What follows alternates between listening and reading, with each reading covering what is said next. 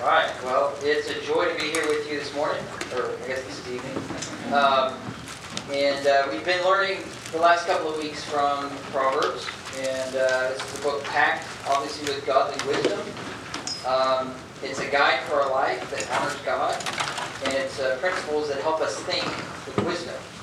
Uh, last week we learned about our wise words, uh, how we can communicate with one another, how we can communicate with our children uh, wisely and timely. Um, and this evening, we'll be looking at some of what the Proverbs has to say about godly friends, how we can be good friends, how we can um, draw or, or uh, pull good friends towards us.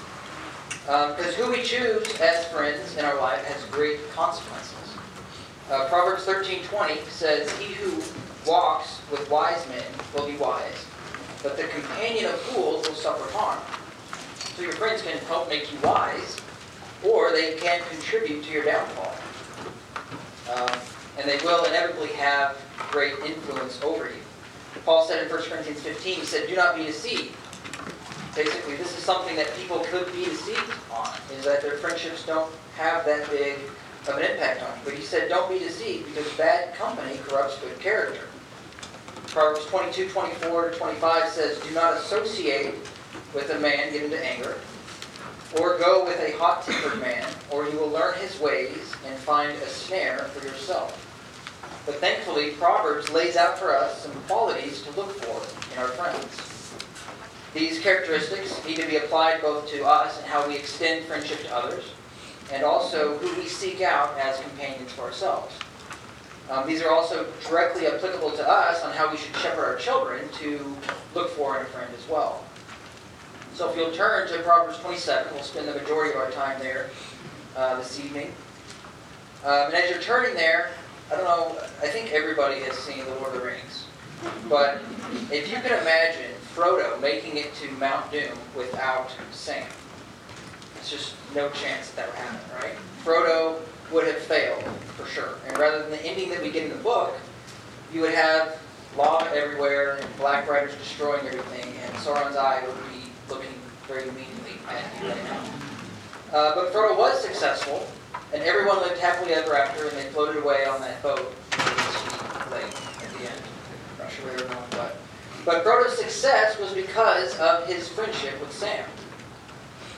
And if you think about the mission that we've been given, to go into all the world and preach the gospel, we need each other. We need godly and good friends in our life to be successful in our mission. And Jesus understood this. In Mark 6 7, it says that he gathered the 12 and began to send them out in pairs to minister. So he sent them out as pairs or as friends. He did this again in Luke 10 1 when he said he sent out the 70 disciples by two as well. So he sent them out as friends to accomplish a goal. Practically speaking, he could have sent them out one at a time and they could have covered more ground. But he knew that they would be more effective together. We see this played out in the book of Acts, too. The first couple of chapters, in Acts 3 and 4, uh, we see Peter and John ministering together, uh, very boldly together, where they might not have been as bold uh, by themselves. Uh, Paul had Silas, and he had Luke, that were consistent, loyal friends to him. Um, and we see Paul at his lowest in uh, 2 Timothy 4, when all of his loyal friends were sent elsewhere, and his fair weather friends had all deserted him. Uh, so the Christian life will be inescapably hard. We're promised that. Difficulties, trials, tribulation. So whatever your life looks like, and for many of us, that means that we're right in the midst of parenting the next generation of men and women who will lead the church. Which, if you think about it, is kind of a daunting task. Kind of scary, too, depending on how your kids behave. But, however, we are carrying out the Great Commission whether you're embarking on a, a mission trip, one-way trip to the Peruvian jungle, or we're raising our two-year-old in the training and admonition of the Lord, we need friends amongst us to help us. And regarding that point, Ecclesiastes 4, 9 to 12 says, Two are better than one because they have a good return for their labor. They can get more done together. For if either of them falls, one will lift up his companion. But woe to the one who falls when there is not another to lift him up. Furthermore, if two lie down together, they keep warm. But how can one be warm alone? A cord of three strands is not quickly torn apart. So life is better our lives are more fruitful with biblical, good friendships. And our friendships need to be based on more than just a mutual love for a sports team or some superficial fun that we have together. Not that there's anything wrong with that, but we need to have good, deep friendships as well. And this evening, we'll be looking at four characteristics of a godly friend from the book of Proverbs so that our friendships can better sanctify us together. So the first characteristic of a good friend, here from uh, Proverbs 27, is that a good friend uh, brings wise counsel. So if you look at verse 9 of 27, it says, Oil and perfume make the heart glad, so a man's counsel is sweet to his friend. So these verses equate two things here. They equate, equate the glad heart and the sweetness or the pleasantness or the agreeableness of a friend. So the thing that makes the heart glad, in verse 9, is the glistening oil on the skin and the perfume on the clothing. Which to us might seem a little bit strange to think about. When I think of perfume, my mind goes to the cologne aisle at the, in Walmart, right? Which is more of a place to get a headache than a, a good heart, right? Or a glad heart. Remember when Beth and I first met around 1999 or so, for some reason I really thought that Curve cologne was just the best thing ever, right? which it's not. Unless you're wearing it, then it probably smells a lot better on you than me. but for some reason, I used to douse myself with this stuff. And I really have no idea how Beth wasn't completely repulsed by it. But somehow, you know, the tears in her eyes, I thought were for overwhelming love for me, but it was just the chemicals in the cologne that was making her eyes water. But the truth is that not all perfumes and oils are equal. And in the ancient world, perfumes and oils were some of the most treasured items that you could have. You recall that they were brought from far away as gifts to Jesus. The King of Kings, the birth of the King of Kings, the wise men who came to worship him brought, brought gold and frankincense and myrrh. It was a very, very valuable commodity. Um, in, in 2 Kings 20, we read about King Hezekiah. Right? He wanted to show off his wealth to the Babylonian envoys. And so he brought them into his treasure room and he showed him how rich and prosperous he was because of all the gold that he had, and his silver and his jewels. He showed them ornate weapons, and then he took them over where his oils were. Right? That's where the real wealth was. And they were impressed because it was an expensive luxury item brought from four, all the corners of the world and were very necessary. They increased the quality of your life. They were used medicinally for ceremonial cleansing, for mm-hmm. hygiene. We don't we shower every day. We didn't do that, and so those things were used to, you know, for for washing and, and hygiene to protect from the dry heat, the bright sun, and like sunscreen we have.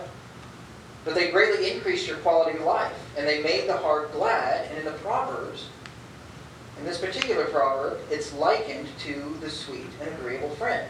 It was the oil that, and the perfume that gladdened the heart, and it's the the friend that is sweet. And what is it that makes the friend sweet? It's his counsel, right? There is actually, if you look in the Hebrew, there is a, adjective here um, before counsel, and it is it means passionate. So if you have an ESV Bible, it renders this earnest counsel. So this is not the counsel that we get from our friends. Good counsel is not disinterested. It's not flippant advice, but rather it's good, earnest, heartfelt counsel. And it also can greatly increase the quality of our life because counsel is very important. Proverbs 15:22 says, "Without consultation, plans are frustrated, but with many counselors, they succeed." And if we think about think about it, we really want our plans to succeed, don't we? Plans at this stage of our life directly apply to our family, raising of our children, and the point here is that there's a great value in the advice good advice of a good friend. Because we have a limited time and a big responsibility as parents of our children. And many of the problems and the things that we'll face every day are things that we've never faced before, right? I mean, should we both work? Should I take a different job to be more involved with my family?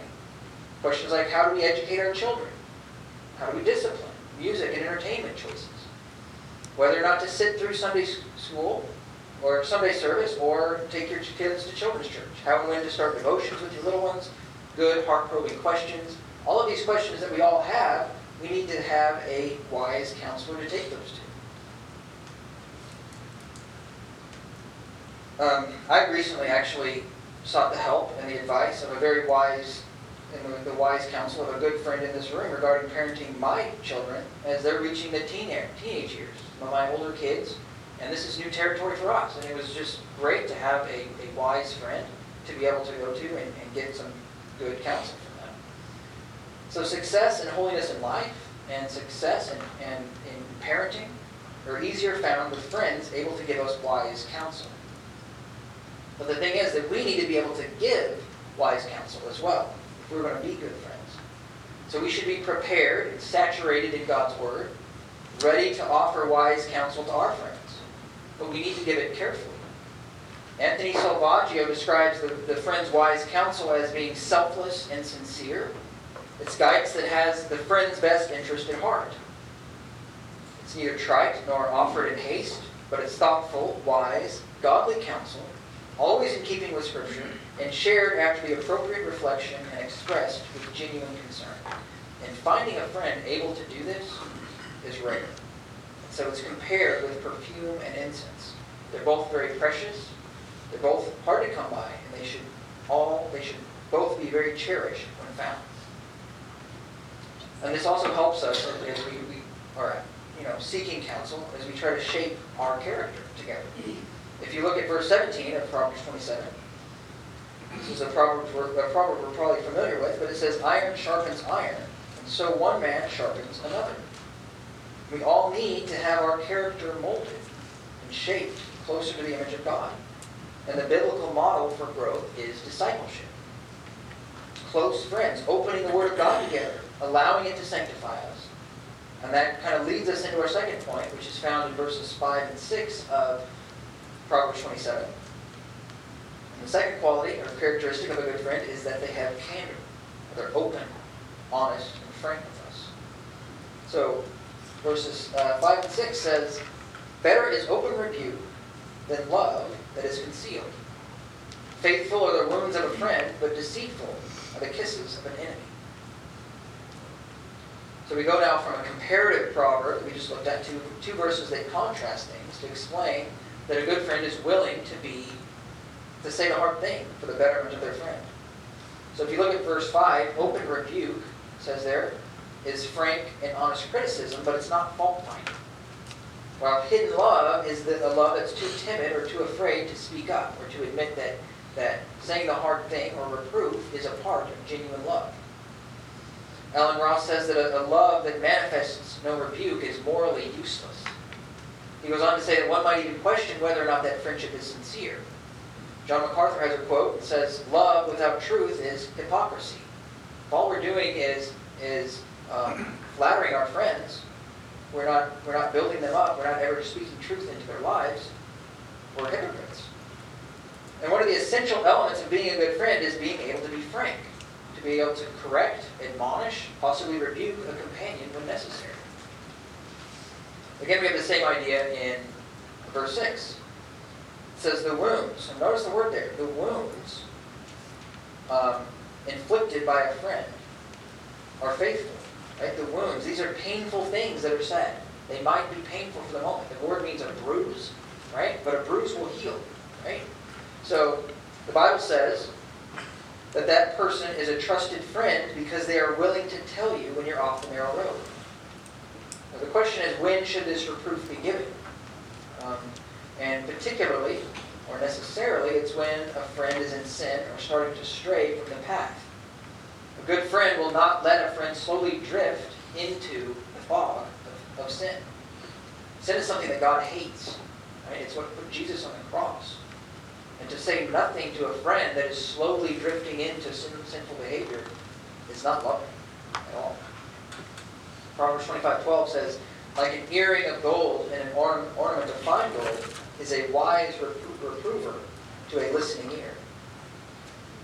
Galatians 6.1 says, Brethren, if anyone is caught in any trespass, you who are spiritual, restore such a one in the spirit of gentleness. Verse 2, Bear one another's burdens, and therefore, therefore fulfill the law of Christ.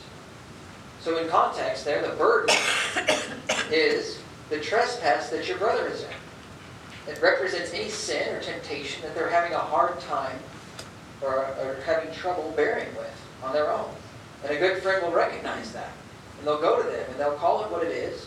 And they will walk alongside them um, and bear with them as they um, are drawn back to the path. But the idea again is that you're willing and able to reprove a friend, lovingly and gently, to speak candidly with them. Not that we're sin sniffing, waiting with bated breath to jump at the chance. That's not a good friend. You're willing to be frank, but you're never harsh. The writer of Proverbs actually says that we shouldn't necessarily expect thankfulness immediately upon our admonition. Um, Proverbs 28, 23 says, He who rebukes a man will afterward find more favor than the one who flatters with the tongue. So the two truths here that we can learn is one is that flattery is a trap. Being good friends means much more than making a friend feel good, puffing them up with pride and ego. Proverbs calls that man a flatterer. In 29.5, chapter 29 of Proverbs, verse 5, it says, A man who flatters his neighbor or flatters his friend spreads a net for his feet. So if you, if you flatter your friend, you're setting a trap for them. Because all it does is puff up. By flattering, you've made him so full of himself that he's not aware of any blind sides or blind spots. He's not aware of potential pitfalls in his way. And you're spreading a, net to trip him because you haven't helped prepare him, you haven't helped equip him to properly deal with the temptations that will come. So we need to be able to speak with candor, not flatter our friends and puff them up. And we also learn from this verse that the appreciation for our candor may come afterwards. The flattering word of praise is pleasing for the moment, but the test of a good friend is being willing to speak candidly and truthfully, even though we may not get the, the quick approval that the flattering word would. But it's more beneficial and long-lasting to your friend, and so you're willing to say what needs to be said. But the thankfulness for your candor may, may come after the dust settles on down the road, or it may not come at all. But after the dust does settle, Lord willing, and they see the truth and the faithfulness that you've shown, they'll be thankful and appreciative that they have a friend that's willing to do that for them. But just to reiterate, I'm not saying that we never encourage one another. We don't build one another up, because we definitely need to do that as well. Those things are vital to the body. They're commanded in Scripture. So we don't go around tearing each other down, and pointing out all the sin in all of our lives. But we do need to be able to say something that needs to be said when necessary. So good counsel and a willingness to speak frank or, and honest are important characteristics for a friend. While a friend is searching for the correct path, a good counselor will, will give him counsel on how to find it. While on the wrong path, a friend will offer correction to draw his, his friend back. But the backbone of a good friend is that they are constant and they are loving. By definition, a friend is available when needed, and they are and they are enjoyable and comforting to be around. So the third, third characteristic is a friend is constant.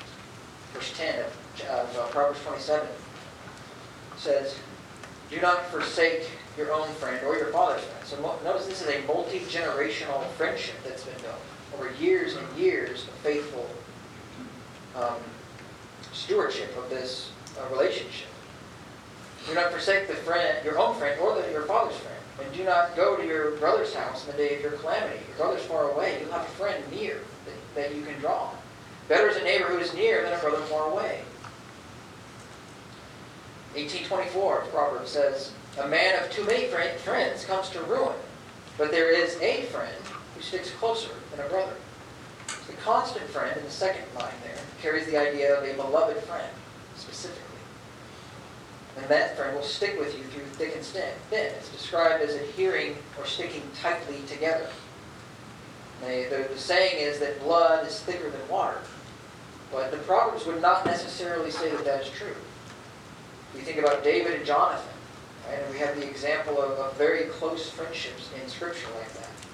In Pilgrim's Progress, Christian is constantly being assailed and, and pulled off of the narrow road by different temptations and persecutions and enticements. But he's able to stay and, and finish the, the race and get to the celestial city in part because he had faithful friends named Faithful and Hopeful that helped him. And we need friends like this in our own life. And we need to strive to be this type of friend, to be available when our friends need us. to get up in the middle of the night if, if our friends need us, to be constant and available to help. Bruce Waltke says that the significance of friends is found in their quality, not their quantity. And Proverbs places a very high value on a few very close friends over a host of acquaintances. And this is even illustrated in the life of our Lord, who had 70 disciples amongst the multitude that followed him. And then, of course, amongst the 70, there were 12 very close disciples. You could take it a step further with the three that were um, closer still Peter, James, and John. And if we took it one step further, you could say that John, the disciple whom Jesus loved, um, and was there when Jesus was the, the last disciple there at the cross. He stuck with Jesus all the way to the cross. And the first line here, if we get back to 1824 of Proverbs, the first line shows the dangers of a fair weather friend. So the word rendered friend here carries the idea of a companion or a fellow think of my fellow Americans. You have an acquaintance, right? You have a something in common, but the, it's not the same idea of a close friend. It's a different word altogether than the, than the word for friend used there in the second line. And one who has many nominal fair weather friends will be ruined. The question is, why would that cause you to be ruined? Why would that shatter when adversity comes? It's because when we only have superficial friends to trust in, if we haven't um, taken time to really develop deep friendships. We'll look around when times are hard or when things get lean, or when you really need somebody, and they're gone. And you'll come to ruin, the Proverbs says. Many, uh, 19, Proverbs 19, 6 and 7. Many will seek the favor of a generous man, and every man is a friend of, is a friend to him who gives gifts. But all the brothers of a poor man hate him. How much more do his friends abandon him? Pursues them with words, but they are gone. These companions pictured here are only available when there's something in it for them, or there's something fun to do. And when you need help, you cry out for help, and they're gone. Put your faith, hope, and your trust in fair weather friends, and you come to ruin.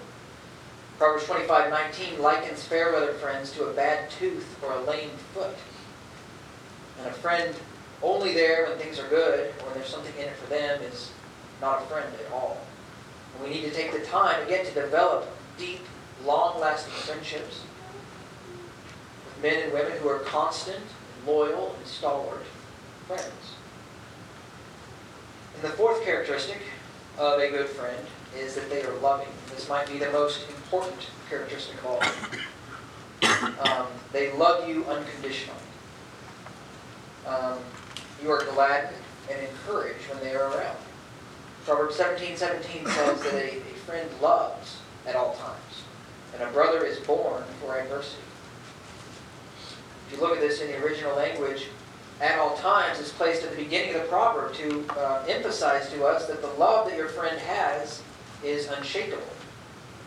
Again, they're loyal. We just talked about that. It says that, that this man is born for adversity. They remain steadfast, and the actual idea here is that is that of purpose. Right? It's as if they were born for you to be there in your, at your time of need. That's how close that this relationship is. But in particular here, the friend loves at all times. Being a loving friend at all times, of course, as we've talked about, comes is, is a friend through difficulty and through certain circumstances, but it also includes the joys of life to have a good friend to laugh with, share the joys and the happiness of life is a wonderful gift from God. On earth, our closest relationship is our, is our spouses or our spouse. Hopefully we only have one. but Anthony Selvaggio points out that typically when the proverb speaks of a friend, they're speaking of same-sex friendships. Right? He says, as wonderful as marriage can be, men need male friends, and women need female friends. It's just that simple, he says. And this is, I'm sure, proven true in your experience. I mean, I have a friend who's willing to be candid with me. He's full of wisdom that's been extracted from the Word, and he's stalwart and loyal. Um, he's on more, more than one occasion confronted me when I needed to be confronted. And, not but, but and, there's nobody that I would rather sit and talk with and laugh with. Um, And it is a cherished gift from God to be able to enjoy life together with good friends, to celebrate our successes and weep together in our disappointments. C.S. Lewis noted that one of his greatest joys came through his relationships with male friends. He said, My happiest hours are spent sitting up in the small hours in someone's college room, talking nonsense or poetry or theology or metaphysics, which is something I stay up late at night talking about metaphysics. He said, There's no sound I like better than male adult, adult male laughter. If you look at Paul, he said to Philemon, his friend and brother, he said, Your love has given me great joy and encouragement, because, because you, brother, have refreshed the hearts of the Lord's people. So a good friend is refreshing, right? So think about that long hike that you took uphill, and you get to the top, and somebody hands you a glass of cool water, and how refreshing that is. That's, that's how a friend should be. As we enjoy life together, they're refreshing to us. And it's nice to have friends. They're gifts from God that bring love and camaraderie and laughter and joy. And it's just one more reason that we have to praise the Lord. So hopefully you have these types of friends in your life. You can share your life with, and encourage you, and it's able to encourage, uh, encourage you and can encourage them. If you haven't taken the time to, to really develop those relationships, I would encourage you to do that. Because in closing, the Bible, and particularly the book of Psalms, I'm sorry, the book of Proverbs, has a lot to say about finding good friends. And they're a vital part of us doing life together. Um, because again, our mission is important and difficult, and the path is narrow and hard. And the Lord has given us a roadmap here in Proverbs to make it easier for us. And we can assist one another in our pursuit of a holy life together with joy. So, question, do these qualities exemplify you? Do you have the love to say the hard thing when needed? Do you have friends in your life that will do that to you? Are you loving and loyal at all times? Are you a student of the Scriptures? Are you able to give biblical counsel to a friend when, when needed? These are all things that we should strive for, and they're also all things that we should look for in our friends, that they would exhibit these characteristics so that we can all glorify God better together. Uh. Lord, we thank you. Thank you, thank you for your word. Lord, the wisdom given in Proverbs.